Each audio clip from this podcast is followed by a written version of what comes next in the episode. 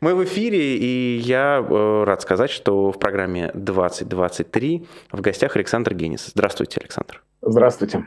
Ну, также я нахожусь в Берлине, э, в студии «Эхо», э, очень маленькой, но своей. Э, и я, соответственно, призываю вас скачивать приложение, заходить на сайт echofm.online. И, естественно, отдельно приветствую всех тех, кто слушает нас сейчас в эфире этого приложения. Вам большой привет. Александр, я сразу вас спрошу про эту сталинскую эстетику, которая заиграла сейчас вокруг Владимира Путина. Раньше как будто бы он и так в нее не окунался окунался? Но дело в том, что ведь Путин как рассуждает? Ленин был предателем народа, хотя и свой, потому что он отдал империю и так разбазарил ее, а Сталин ее собирал. То есть никогда в жизни Сталин Путину не мешал. И если он его прятал под ковер, когда разговаривал, скажем, с западными людьми, то это не значит, что он ее не проталкивал внутри страны, потому что а каким образом могло получиться, что Сталин самый популярный исторический персонаж в России? Это значит, что его таким образом никому не мешали сделать таким. Знаете, в Америке есть канал, называется History Channel. И его часто называют Гитлер Channel, потому что там все время показывают про войну. Вообще, понятно, но они же нет у них съемок Чингисхана, а Гитлера есть. И я подумал, что если бы в России был такой канал, тогда, в 91 году, когда в России победила как бы демократия, когда Россия стала на другие рельсы. Если бы был такой канал, каждый день показывать про ГУЛАГ. ГУЛАГ Channel. То, может быть, тогда не было бы сегодня всех этих безобразий, потому что каким-то диким образом Сталин уцелел. Я вообще говорю, что Сталина похоронить нельзя. Это такой зомби, которого убить невозможно. Он все время встает заново. Я где-то прочитал, что если приложить ухо Сталинградской степи, то можно услышать, как идет Сталин, шаги Сталина. И вот эти вот шаги Сталина, они действительно слышны всюду, особенно сегодня, когда уже Волгоград опять стал Сталинградом. Да? И э, мне вот, я всегда интересовался, что думают люди с другой стороны. Понятно, что думаете вы о Сталине или я. В конце концов, моего деда Сталин убил. Но я всегда думал, что говорят простые русские люди. Знаете, что они говорят? Простые русские люди. Есть такие и есть. Но у меня такие были знакомые. Говорят, тех, кто работал, Сталин не трогал. Знаете, моя бабушка, я очень хорошо помню, э, моя бабушка, которая э, очень любила Сталина, а, она говорила, ты понимаешь, какой был человек? Его хоронили, и сапог не было, чтобы ему э, вот надеть в гроб. Он потому что о себе не думал совершенно. Он думал только о стране.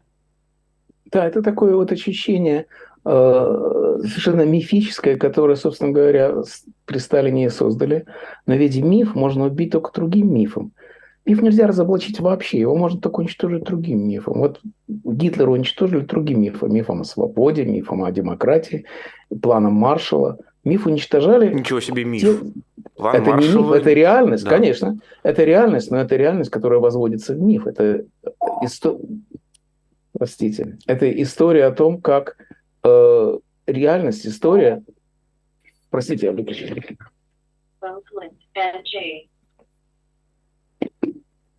И когда э, история становится мифом, тогда, когда в нее начинают все верить. И вот эта вот сильно действующая история, она позволила построить Западную Европу или Японию, скажем. Это то, что произошло после войны. В России никогда это не произошло, потому что 20-й съезд разоблачил Сталина, но не совсем, потому что те, кто его разоблачали, были такие же негодяи, как и Сталин. И в этом отношении, конечно, России крупно не повезло, потому что у нее так никогда и не было случая исправить свои ошибки. А исправить свои ошибки может только одним образом – покаянием. Вот до этого Россия не дожила. Знаете, я помню телевидение 90-х годов, я был очень зависим от телевизора и смотрел его практически круглые сутки, и могу вам сказать, что там действительно много было про Сталина, и про то, что он делал, и про количество жертв, и а, про вымарывание фотографий вокруг, а, и так далее. Почему не сработало?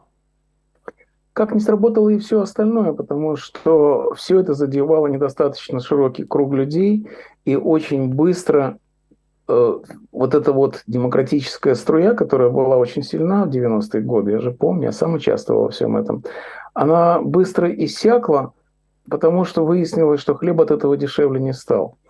И проблема, трагедия заключается в том, что только так хлеба может стать дешевле. Демократия существует не для того, чтобы она существовала сам по себе, а для того, чтобы хлеб стал дешевле, и людей в тюрьму не сажали ни за что, ни про что. Но до этого еще дело не дошло. И вот этот вот воспитательный момент телевизора был быстро свернут.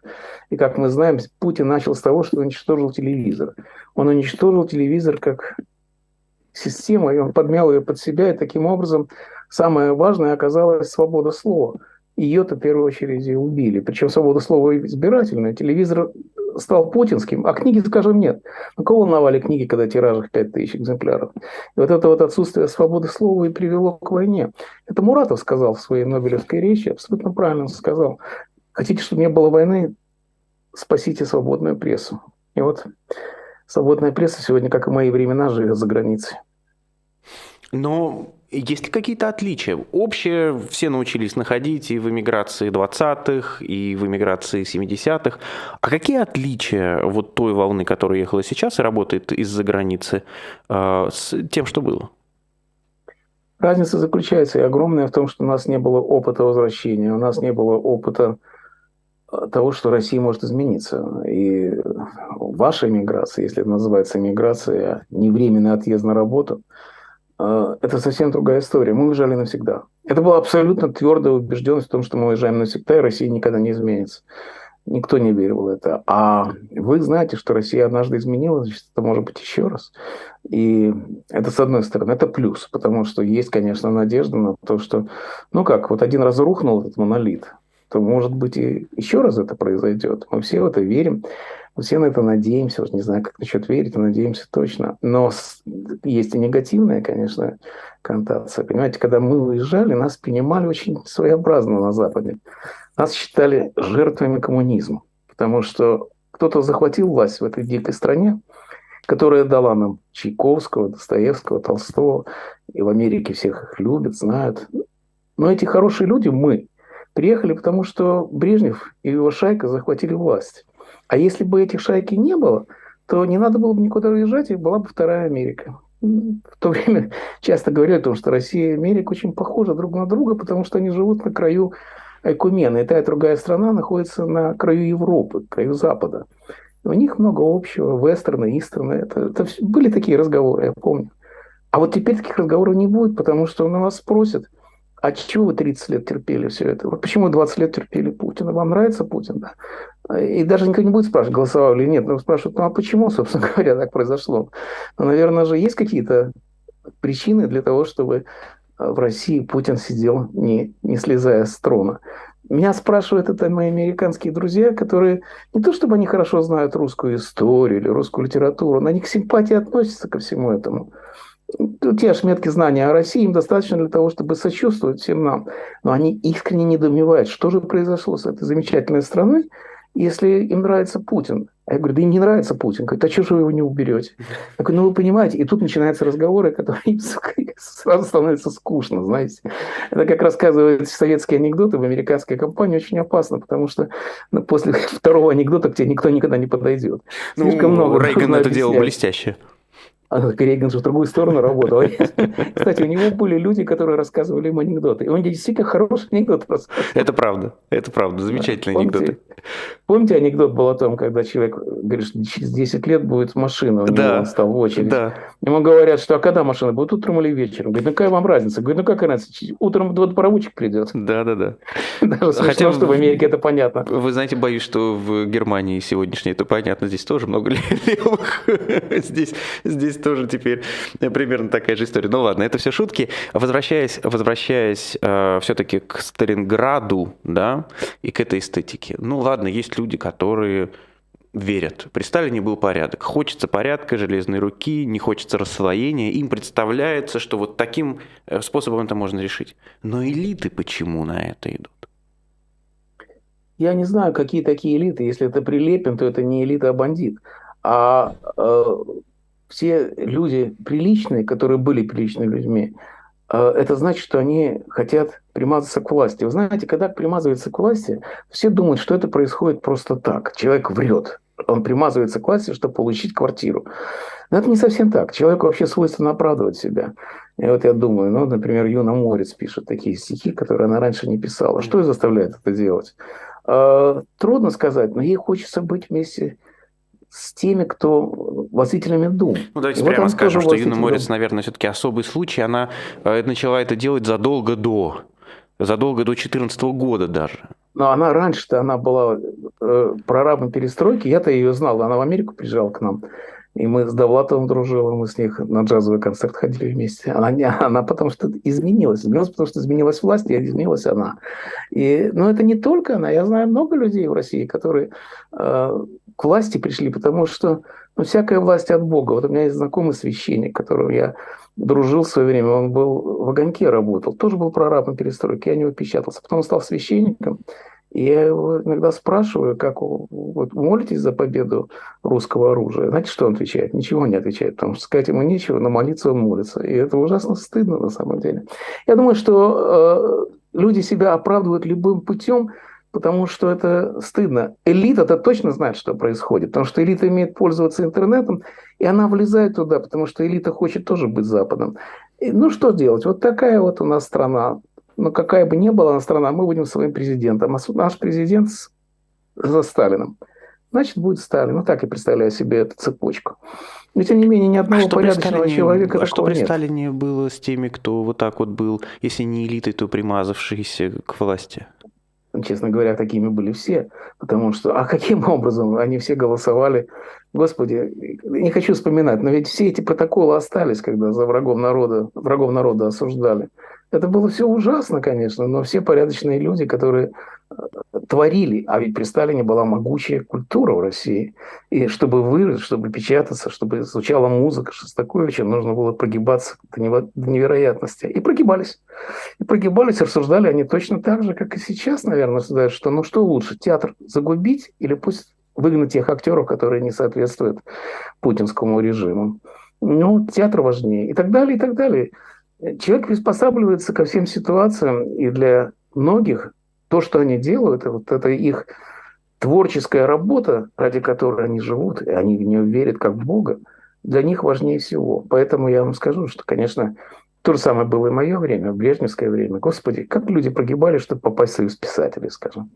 Но, с другой стороны, хватило людей и тех, которые сказали, хорошо, мы уедем и бросим все. Вообще, всегда говорят, что уезжают за, за сладким хлебом и куском колбасы. Но на самом деле вся творческая интеллигенция в моей волне третьей уезжала только по одной причине, потому что она не могла печатать то, что она хотела. А то, что можно было печатать, она не хотела печатать. Именно поэтому в миграции 70-е, 80-е годы, вот на этом десятилетии золотом, скопилось все лучшее в русской культуре. Потому что они, вот те, они не подавались. И это страшное испытание бросить Дело не в том, что бросаешь родные березки. Березки, они очень верят, тем более, что в Ермонте их больше, чем в России. Но дело в другом. Дело в том, что ты бросаешь свой язык. Для писателя это катастрофа. А для поэта это еще страшнее. И, а для актера, представьте себе, какой а кошмар иммиграции быть актером. Журналистов, я вам скажу, гораздо проще, потому что журналист – это факты. А вот для писателей, для поэтов, для Бродского, что значит бросить родной язык и перейти на чужой язык? Это совершенно чудовищно. Я помню, как Бродский говорил, что он приехал, когда еще было очень мало русских людей в эмиграции, и он говорит, как же я такие утонченные рифмы пишу, а никто же не понимает этих рифм. В Америке вообще в рифму не пишут. Это же ужасно. Я очень люблю вспоминать эту историю. Я ему процитировал строчку Овидия, который жил среди даков, то есть среди диких людей, которые не умели читать и писать. Это американцы для Бродского были, которые не умели читать и писать по-русски. И он говорил, это мне писать латинские стихи на золотой латыни, это все равно, что мимо мерную пляску плясать в темноте. Бродский сказал, это я. Потом ситуация исправилась, и нас приехало достаточно для того, чтобы мы понимали хорошие ритмы Бродского, гениально, я бы сказал.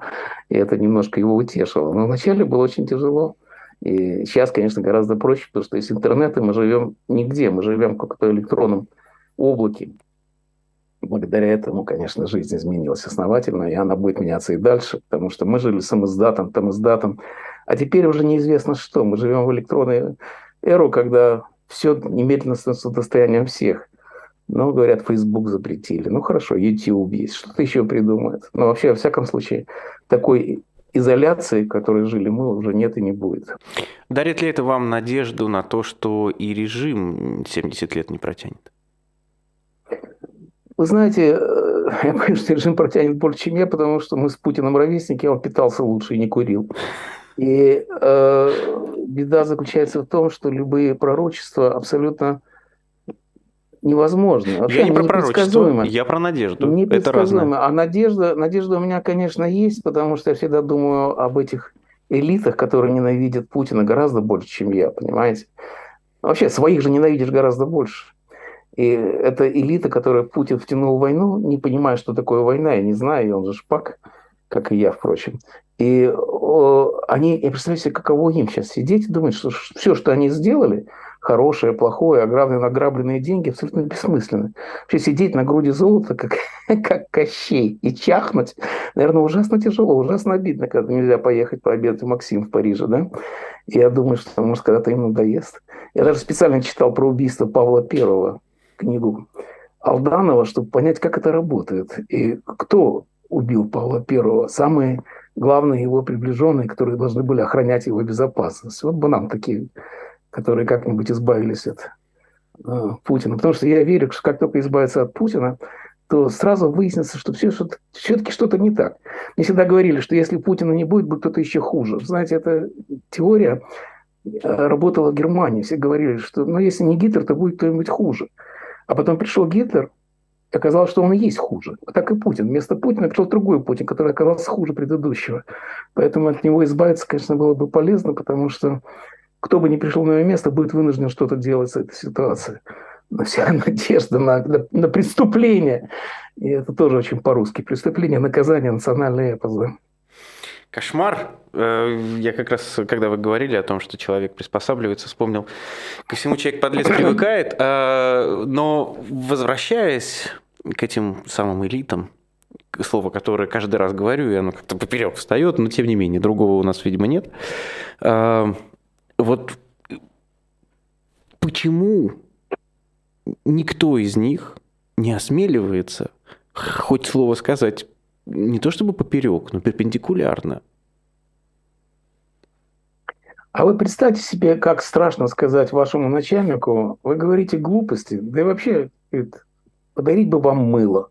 Что-то мне не нравится, как вы выглядите, одеваетесь по-дурному. Кто решится на такое для того, чтобы сказать своему начальнику? Вряд ли начальник вас немедленно повесит. Представьте себе, как сказать такое Путину. Я помню, как Довлатов говорил, что э, Сталина жалуется, что никто Сталину не сказал правды. Говорит, если бы Сталин на вас посмотрел косо, вы бы уже умерли от страха.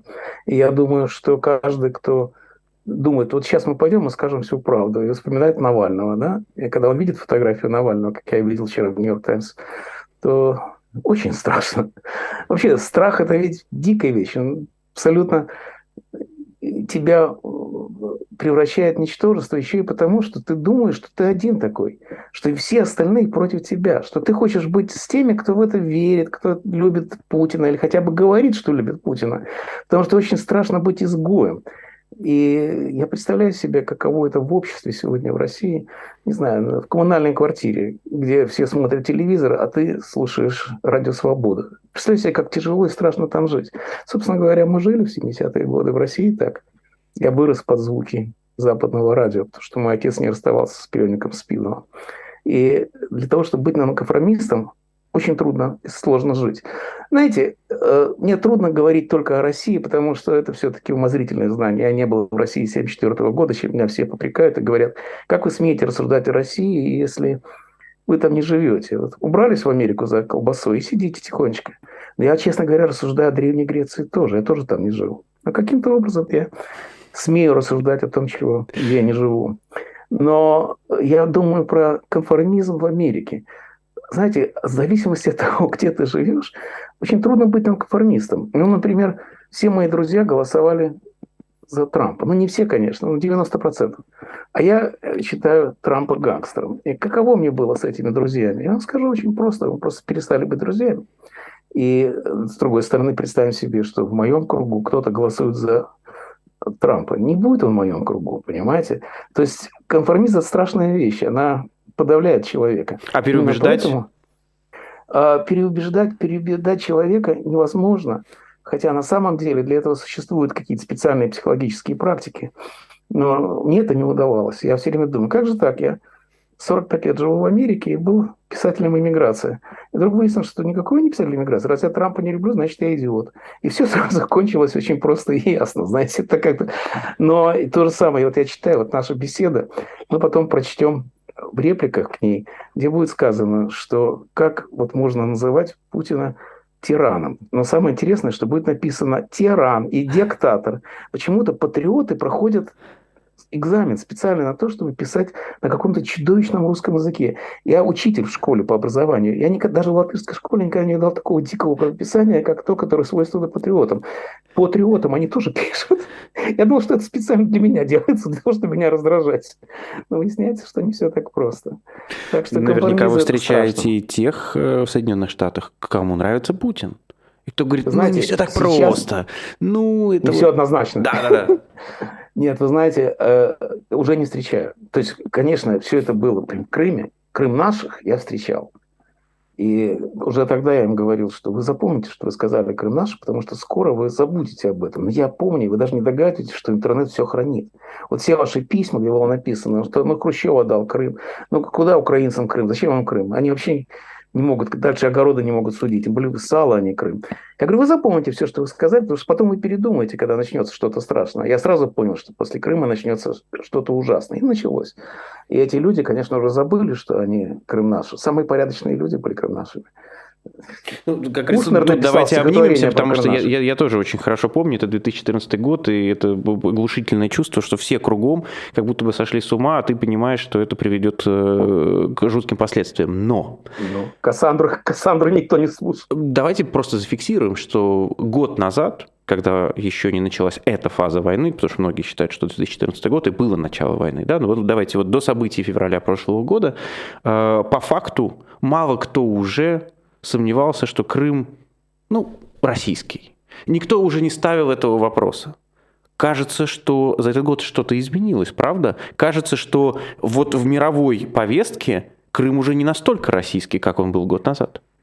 Понимаете, когда шла речь о Крыме, то все говорили так, ну, в конце концов, они сами разберутся. Ну, какое нам дело, чей Крым? Не в Крыме была проблема. Проблема была в границах. Существуют границы, которые должны быть нетленными, если мы хотим, чтобы в Европе был мир. Так оно и было.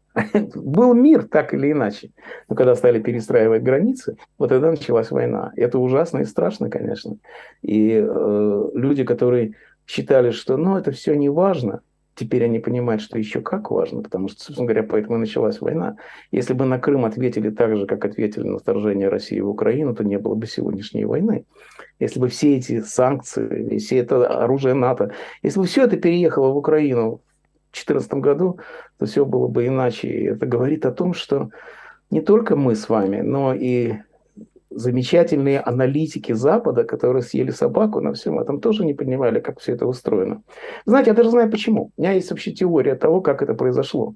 Все говорят, Меркель такая, или западные люди такие, как они могли покупать нефть, газ в России. Дело в том, что надо знать историю. В Первую мировую войну, буквально перед началом ее, что была такая идея, что если страны торгуют, они не могут воевать. Это дико невыгодно, страшно невыгодно, потому что воевать гораздо дороже, чем торговать. И поэтому Первой войны быть не могло. Это была книга тогда очень популярная «Почему не будет война?». Она была напечатана как раз тогда, когда начали стрелять пушки.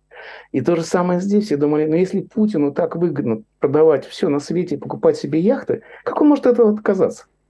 Я думаю, что и Путин тоже не знал, как от этого отказаться. Он до сих пор не знает, зачем он это сделал, это уж точно. И э, поэтому Запад думал, что если мы втянем Россию в мировую торговлю, то худо-бедно она будет частью этого Запада. И то, что она не стала, говорит о том, что рациональная часть нашей натуры гораздо будет преувеличена ее роль, чем она на самом деле существует. И намного дороже убить украинца, чем торговать с ним. Видимо, Путин это приятнее, не только. Раз уж вы э, упомянули такие темы, давайте я запрыгну на этого конька, на котором обычно едут эти самые патриоты, и буду вам э, накидывать. Вот вы сказали про э, то, что границы изменились, э, а раньше в Европе не менялись. Вам все скажут, а Югославия, а бомбежка Белграда. Любовь. Да, вы знаете, дело в том, что я Югославию хорошо знаю. По абсолютно необъяснимой причине в Югославии я популярный писатель. Каждое мое слово напечатано в Югославии на разных языках. И на сербском, и на черногорском, хотя там отличаются три буквы, никто не знает какие, и на славянском вот, вот языке отличался, и на хорватском. И, ага, то есть э, сербо-хорватский раз... это для вас тоже устаревшее название. Окей. О, это смешно, потому что меня переводят на сербский язык, а потом переводят на хорватский. Я говорю, ну ведь раньше был один язык, сербо-хорватский. Поскольку это было в Хорватии, мне сказали, язык назывался, во-первых, хорвато-сербский, а во-вторых, мы не понимаем этого языка. У нас есть большой словарь, сербско-хорватский словарь, который что то переводить на одно на другое. Но я, конечно, не вмешиваюсь в эти дела, но у меня очень много друзей, там, такие замечательные люди. Югославия была западом социализма. Это были самые либеральные, самые интеллигентные люди в Восточной Европе, которые, конечно, они себя так не называют. Я их спрашивал, а какая часть Европы это? Они сказали, главное, не Балканская, это запомни. Я говорю, хорошо, а какая? «А, можно говорить Средиземноморская. Я говорю, ну, Сербии нету моря. Говорит, все равно можно. Короче говоря, что касается Югославии. А, я видел, как все это происходило. Я ездил туда. Более того, я был в Белграде по приглашению, кстати, Милорада Павича, с которым я имел честь дружить, замечательный писатель. Он поставил там казарский словарь в театре. Ничего себе. И просил меня при, приехать и посмотреть. Меня привезли специально показать этот спектакль. Здорово. И я видел, бомбежек я не застал, но я видел последствия этих бомбежек в Белграде. Это довольно интересная история. Стояло 12-этажное здание генерального штаба Югославской армии, тогда она была еще югославская. И бомба попала в крышу этого здания и пробила его до подвала. Так что оно стало неспособным быть генеральным штабом. Но рядом в этом районе посольские особнячки, там даже стекла не выбили. Я знаю, что в этом кто-то скажет, что они Э, разбили китайское посольство. Угу. Да, была такая ошибка. Но в целом они бомбили то, что представляет военный интерес. Это не то же самое, что как вот последний Краматорский. Только сегодня утром читаю, русский, русская армия отважно разбомбила больницу, школу и жилой дом. Схватывает дыхание от ненависти. Но Югославия а, я очень рад, что Югославию остановили от этих войн, потому что чудовищные, страшные преступления из сербской армии, которая была геноцид устраивала. И вообще вся эта а, история очень похожа на то, что происходит сейчас. Европа не могла остановить Балканские войны. Америка мешалась. И они остановили эти войны. И войн нету. Я ездил уже после войны и видел, что происходило с этими республиками отдельными. Это большое счастье, что кто-то вмешался и остановил Милошевича, потому что он как раз собирался воевать следующую войну с своей Родиной. Все это, конечно, нам кажется непонятные дрязги, но им-то они были понятными. И то, что убрали Милошевича, это великая заслуга Америки. Я счастлив, что это произошло. Это лучшее достижение НАТО, потому что они остановили чудовищный, страшный геноцид, который устраивали там. Так что э, нет, меня, меня устраивает то, что произошло в Америке. Сколько Америка приобрела территорий во время этой войны Балканской? Вы не знаете, сколько они забрали себе территории, сколько они завоевали рабов для себя, сколько они забрали имущество, что-нибудь они украли в Югославии. Не знаете, да? Знаете почему? Потому что ничего этого не было. И это тоже хорошо бы запомнить. Посмотрите на стиральные машины, которые везутся русские солдаты, вернее, мародеры. Так что это разные вещи. Ну, раз уж мы э, говорим о Сербии, о Белграде, не знаю, когда вы там были последний раз, но э, здание, да, э, это здание, о котором вы сказали, оно так и стоит, не восстановлено. Хорошо бы, потому что это пусть помнят. Пусть помнят, как они решили, что нужно воевать за Сербию от моря до моря. Знаете, именно потому, что меня там так печатают, я хорошо знаю их историю. Во время, когда Милошевич победил на выборах, у них было два варианта. Один президент был, он югослав, серб, но он вырос в Америке, стал бизнесменом, занимался фармацевтикой, и он, он кончал Гарвард, и он хотел устроить Запад из Сербии. А второй сказал, нет, мы будем в Сербию строить от моря до моря. Второй был Милошевич. За него проголосовали. Кстати, вот вам, пожалуйста, это демократия. Это демократия всегда рискованная вещь. Милошевич выиграл на выборах. Вот за это Югославы терпят. Интересно, что не все одинаково терпят. Вот Хорватия живет четыре раза лучше, чем Сербия, потому что они стали членами Европейского Союза. И Сербия сейчас мечтает об одном. Не вернуться к своим русским братьям, а стать Европой. И она борется всеми силами, чтобы попасть в Европейский Союз. Разные сербы мечтают о разном, это тоже надо признать. Тоже надо признать, но тем не менее президент Сербии, которого выбирал этот самый сербский народ, хочет в Европейский Союз. Я помню, как Черногория стала Европой. Это произошло, я был как раз тогда в Черногории. Что я сделал? Первую секунду. Я побежал на почту и купил марки. Это были самые молодые марки в мире. И послал как письмо моему другу Вагричу Бахчиняну. Несколько лет назад, да, несколько лет назад я был и в Белграде, и в Черногории, но в Белграде меня, конечно, поразило количество Путина э, на улицах э, главных э, в виде футболок, того всего. Ну, наверное, только в Грозном я видел больше. Это, конечно, тоже можно понять, потому что 300 тысяч э, человек уехало из Белграда во время Милошевича. Опять-таки, я хорошо их знаю, потому что они приезжают ко мне часто, кинематографисты из э, Сербии. У меня вообще постоянно с ними контакт. И они говорят примерно то же, что мы с вами, что есть два народа в Сербии, как есть в России два народа. Один путинский народ, а, а второй это мы, если это можно так назвать. И они тоже страдают от этого всего. Но они все равно не, не вылезут. Вот и видите, все вылезут, кроме России. Все. Вылезла Балтия моя. Вот я всегда думаю, как же так получилось? Там же тоже два народа. Там русскоязычных половина. И они, конечно, не то, что они воюют с латышами, но это постоянные проблемы, да?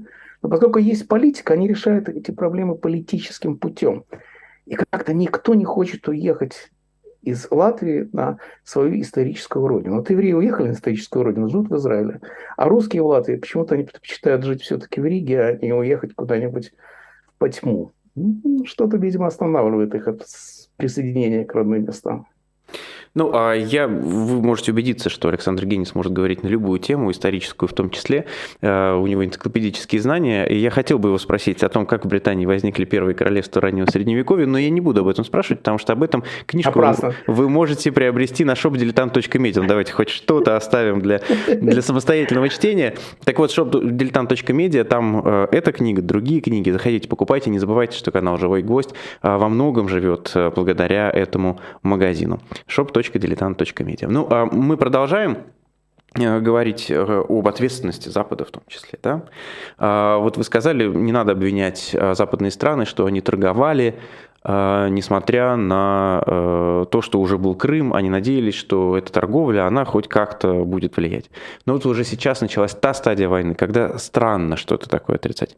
Но многие из европейских стран не только уже восстановили объем торговли, но даже превысили довоенный. Это что такое?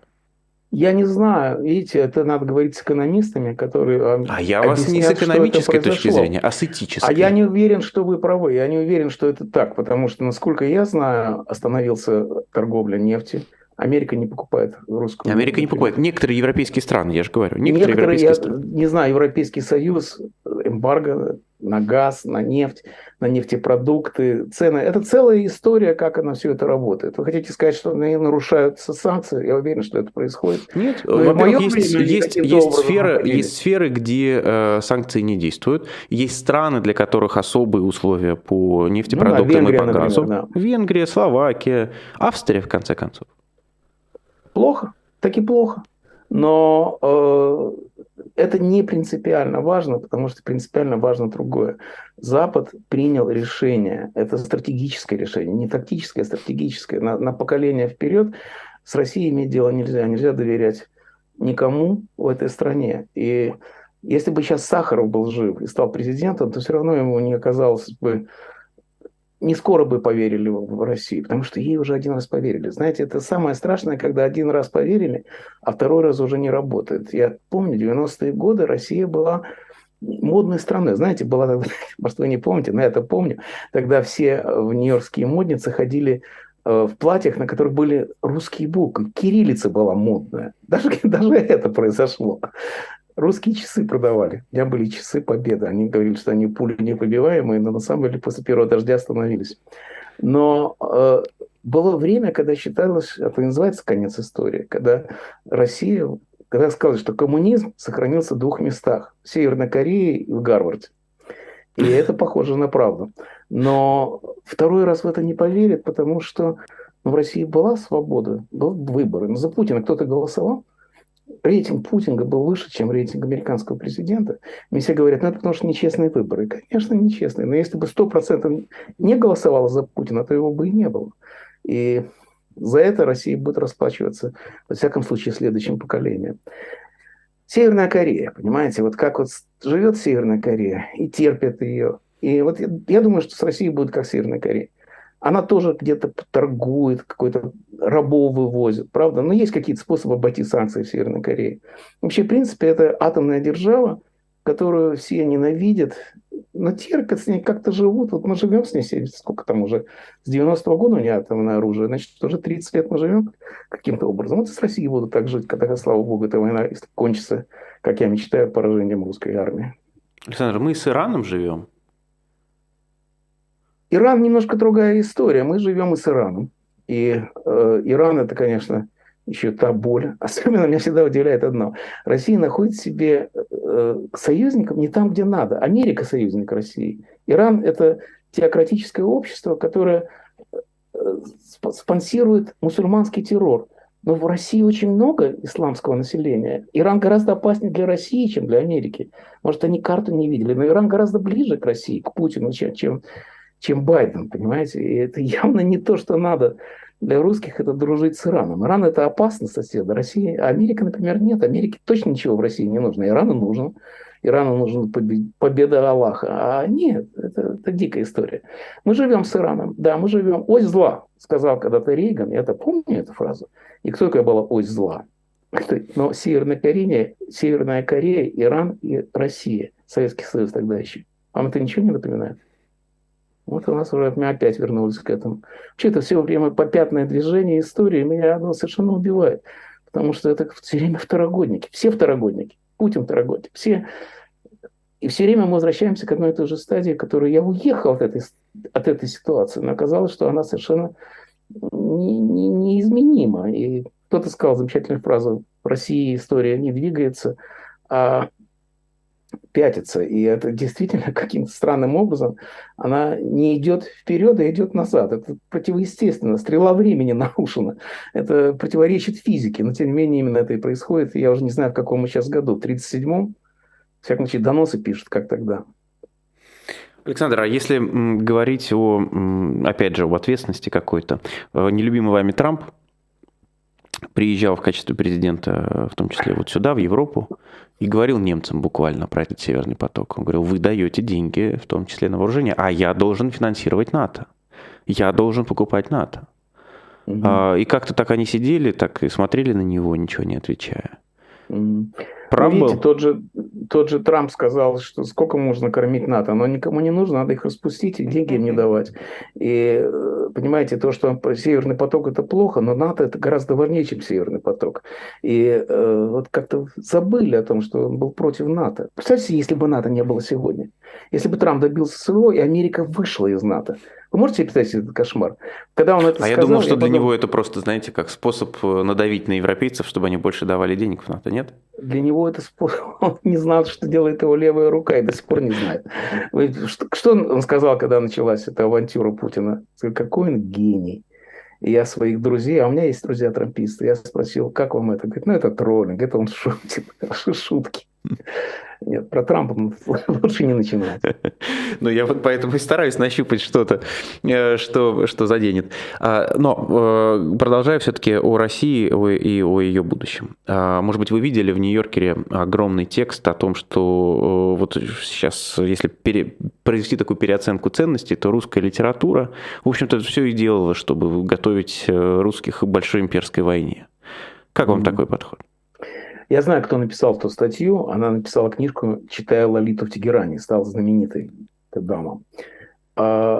Если я ничего не путаю, но, по-моему, я не путаю. Но я это слышу каждый день, особенно в Фейсбуке эти разговоры постоянно происходят. Знаете, э, я вообще не верю в силу литературы чего-нибудь добиться. Если бы это было, мы бы жили в другом мире. Литература не для того существует, чтобы менять историю. Литература Ничего существует для того, чтобы доставлять нам наслаждение. Только и... Шампанское меняет историю? Вот литература – это шампанское для меня. Что касается имперской Шампанское темы, не, не преподают в школе, к сожалению или к счастью, но шампанское не формирует новые поколения. А литература... Ну, пение, формируют. Пение, пение, например, преподают в школе. Вот Бах меняет историю? Нет, не меняет историю. А литература нам казалось, мне Учебник казалось, жизни. это вот именно, это же Инженеры я, меня так душ. учили. Более того, я сам этому учил в школе, когда я работал. И да, я был сам таким же идиотом, я верил в то, что литература меняет все на свете. Не я один, конечно, я все время вспоминаю Бродского, который, я от него это сам слышал, он это не раз повторял. Он сказал, что когда в Советском Союзе, да, еще был Советский Союз, перестройка была, он следил за перестройкой очень внимательно, как все мы. И он сказал, вот когда в России напечатают Платонова, все изменится. Уже тогда мне казалось, эта фраза, она, конечно, была красивой, я тоже люблю Платонова. Но, как выяснилось, что все изменилось, когда напечатали «Шестерки мира первыми», а не Платонова.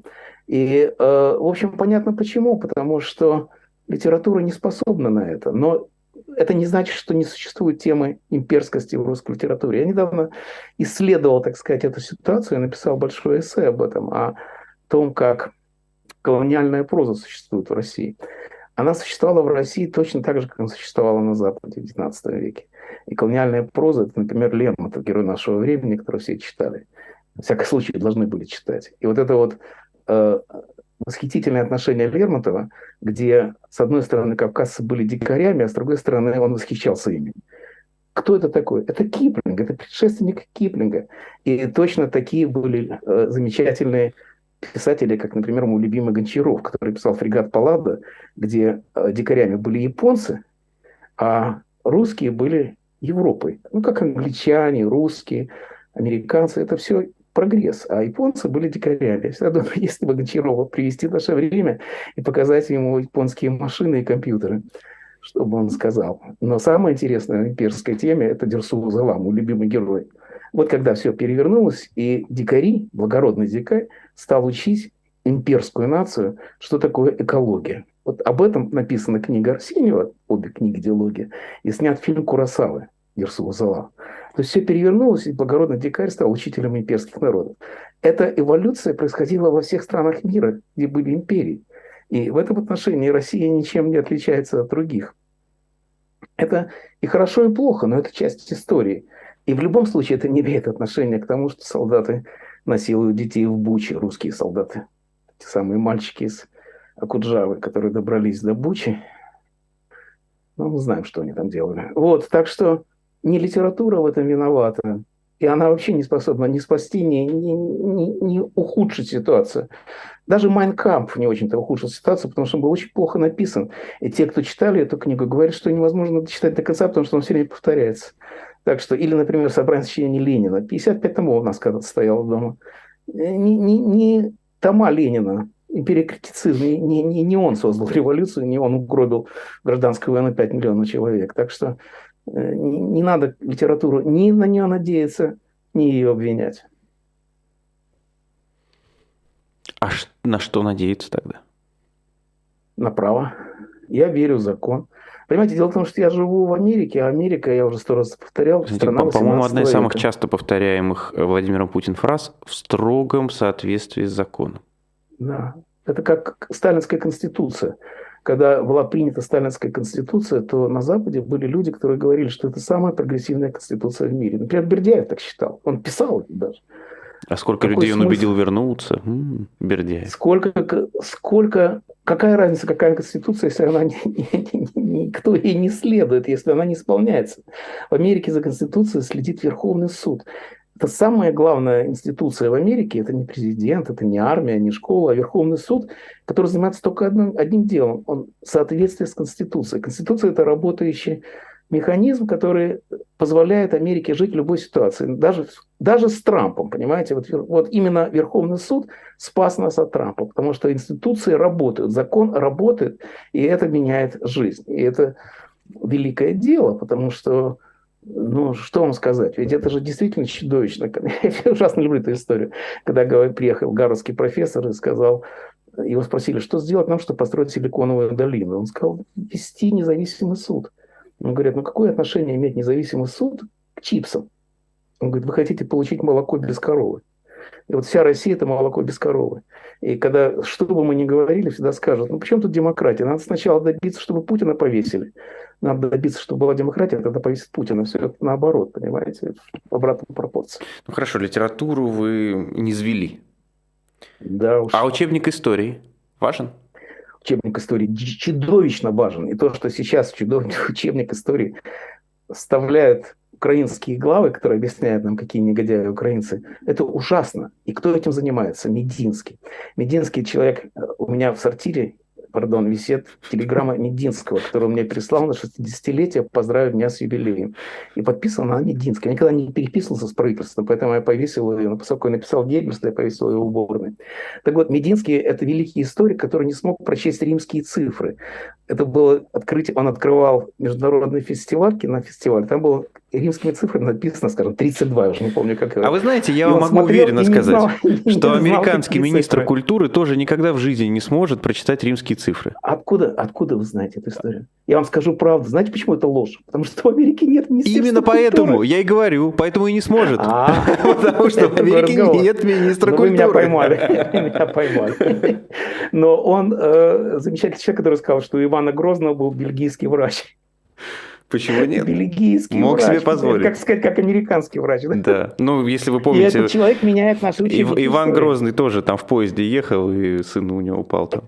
Да, да, бывает, конечно. Ну нет, я не шучу по поводу поезда, конечно, но там, помните, из Петербурга в Москву, да, ехал Иван Грозный. Да. Я понимаю, но эти учебники истории, вы знаете, Первая мировая война возникла из учебников истории. Это исследованный вопрос, когда они смотрели, каким учебникам учились дети во Франции и Германии. И учебники объясняли, что французская культура не существует, потому что они легкомысленные, они фривольные. Они не могут заниматься глубокой духовной культурой. А французские учебники объясняли, что Боши безголовые, потому что они готовы подчиняться кому угодно. Это все под Верденом решились эти проблемы учебников истории. И после этого, вот когда появился Европейский Союз, то внимательнейшим образом следят за учебниками истории. В Америке с этим проще, потому что здесь просто нет учебников истории, здесь нет одной общей системы. И поэтому это страшнейшая проблема. Следующий президент Америки станет президентом, потому что он борется за новый учебник истории, за то, что преподают в Америке. Это очень важная проблема. Сантис во Флориде.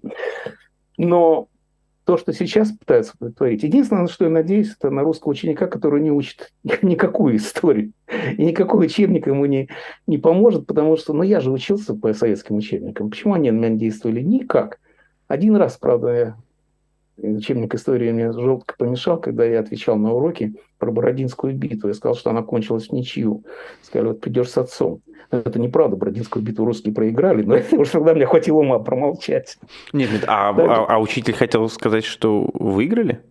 Конечно. О, Господи. Выиграли, отдали Москву. Ну, посмотрите, что Путин скажет про Украину. Он примерно так же. Знаете как? Враг мужественно побеждает нас и отступает вместе с нами. Так что это все знакомо. Все учебники истории были ну, Вы знаете, в некотором смысле, в некотором смысле, действительно, Бородинское э, сражение могло восприниматься не как поражение. Это э, так, потому что ждали гораздо более худшего результата, и то, что э, русская армия смогла дать бой, это было, как говорится, как минимум не воспринималось как поражение вот на этом этапе. Вот, вот так и учили русскую историю, где было точно написано, что ни одну войну Россия не проиграла. Никогда. Да. И только... И ни одну при этом захватническую войну не вела она всегда была права и всегда да. выигрывала. Например, да. русско-японскую войну. По этому поводу э, Лев Лосев, мой товарищ, замечательный поэт, написал «Самопотоплением славятся русские корабли», потому что каждая морская битва была проиграна. Самопотопление. Ну, э, все-таки, да, по поводу э, этих самых учебников, которые сейчас будут писать, вы вот надеетесь на э, то, что российские ученики э, будут ее будут как-то учить эту историю не так внимательно. Я надеюсь на двоечников. А Они вы помните Бисмарка, да, как он сказал, э, выиграл немецкий учитель истории, да? А, выиграл немецкая гимназия, и правильно сказал. Да, что, а вот на учителей вы надеетесь на российских? Нет, русский, русская школа – это ГУЛАГ, а учитель – это надсмотрщик. Я не любил школы, и, конечно, я сам был учителем и понимал, как это трудно. Настоящий учитель – это самая редкая и самая ценная профессия в мире. Это не я придумал, Стругацкие написали правильно сделали. Потому что учитель – это величайший талант. И величайший. И это безумно трудно. В классе сидит 40 человек, 39 из них идиоты, одна девочка читает под партой Толстого. И вот ты должен для нее все рассказывать, а 39 учеников будут тебе мешать. Страшная жизнь, как каторжная жизнь. Тем не менее, есть великие учителя. Но я не верю в учителей, потому что они полностью зависят от государства. Именно поэтому в Америке нет министерства образования. Тоже в Америке нету Что же, как вы там живете вообще? Вот так вот и. Чего, чего, ничего, ничего не спросишь, чего нет. Нет, есть, конечно, министерство образования, оно есть в каком-то смысле, но каждый Э, округ школьный решает сам, что будет учить, кто будет учить и какая будет программа. И родители входят в этот попечительский округ и жутким образом влияют на систему образования. А э, советская школа была школой тоталитарной, и учили от Владивостока до Калининграда одному и ту же. Вот по идее считалось так, что 8 сентября все открывают школьники учебник на восьмой странице. И так оно, собственно говоря, и было в мое время. Но я думаю, что сейчас еще хуже станет, потому что они будут пытаться превратить сталинскую методу в путинскую методу. И, ну что же, они будут губить еще одно поколение. Всему, чему я научился, я научился вопреки школе. Ну, может, у меня была плохая школа, хотя некоторые считают, что она была очень приличная. У меня есть знакомые, которые качают ту же школу, говорят, ты просто плохо учился. Но я люблю учиться. И только в Америке я узнал, например, русскую историю. Я тщательнейшим образом проштудировал американские книги по русской истории, для того, чтобы узнать, что это, это вообще хорошая практика. Лучше всего родную историю узнавать из чужих источников. Между прочим, в Америке так делают и в Англии. Э, англичане пишут историю Америки, а американцы пишут историю Англии. Это полезно вообще на самом деле смотреть со стороны. Вот на, на это и надо рассчитывать, на те, что любознательные люди, дети всегда найдутся, и для них будет другая история. Благодаря тому, что есть интернет, между прочим. Это великая помощь. Заменить интернет, школу интернетом. Последние э, три минуты эфира у нас остались. Я хочу вас спросить, Александр, как инженер человеческих душ. Путин фанатик или Путин э, расчетлив? На ваш взгляд, он готов Путин, идти до конца? Путин двоечник, и он не знает, на что он готов. Он не знает, он не знал, на что он рассчитывал, когда он начинал эту войну. Он не знает, на что он рассчитывает сейчас. Он гонит зайца дальше и надежде на то, что что-то изменится. Он не знает, что делать, потому что он не знал, что делать. Вы понимаете, двоечники, они тем и отличаются от нормальных людей, что они не способны понять самих себя. И поэтому я понятия не имею, что будет делать Путин. И, конечно, очень боюсь этого. Но э, если говорить тогда о Павле Первом, и об этом сценарии. Вам он кажется реалистичным? Не знаю. Я не знаю, я знаю только одно, что в истории всегда есть место чуду, в истории всегда есть место не, невероятным, необъяснимым, но существующим переменам. И вся история полна неожиданностей. Например, Горбачев это была неожиданность, перестройка была неожиданность. И если была положительная неожиданность, то может она повториться и сейчас. Мы избавимся от Путина. Господи, представьте, сколько людей в мире будут выпивать, когда Путина убьют. Даже страшно представить себе, какое количество выпивки будет тогда использовано всем человечеством. А вот люди, в принципе, которых так ненавидят, вы думаете, они от этого получают удовольствие или им неприятно? Я думаю, что Путин получает удовольствие, потому что ему все замечают. Последние годы с ним никто не разговаривал, никто не подавал руки, не хотели с ним фотографироваться. А теперь все им занимаются. И он говорит, стоит мне только нахмурить брови, как тут же падает рынок.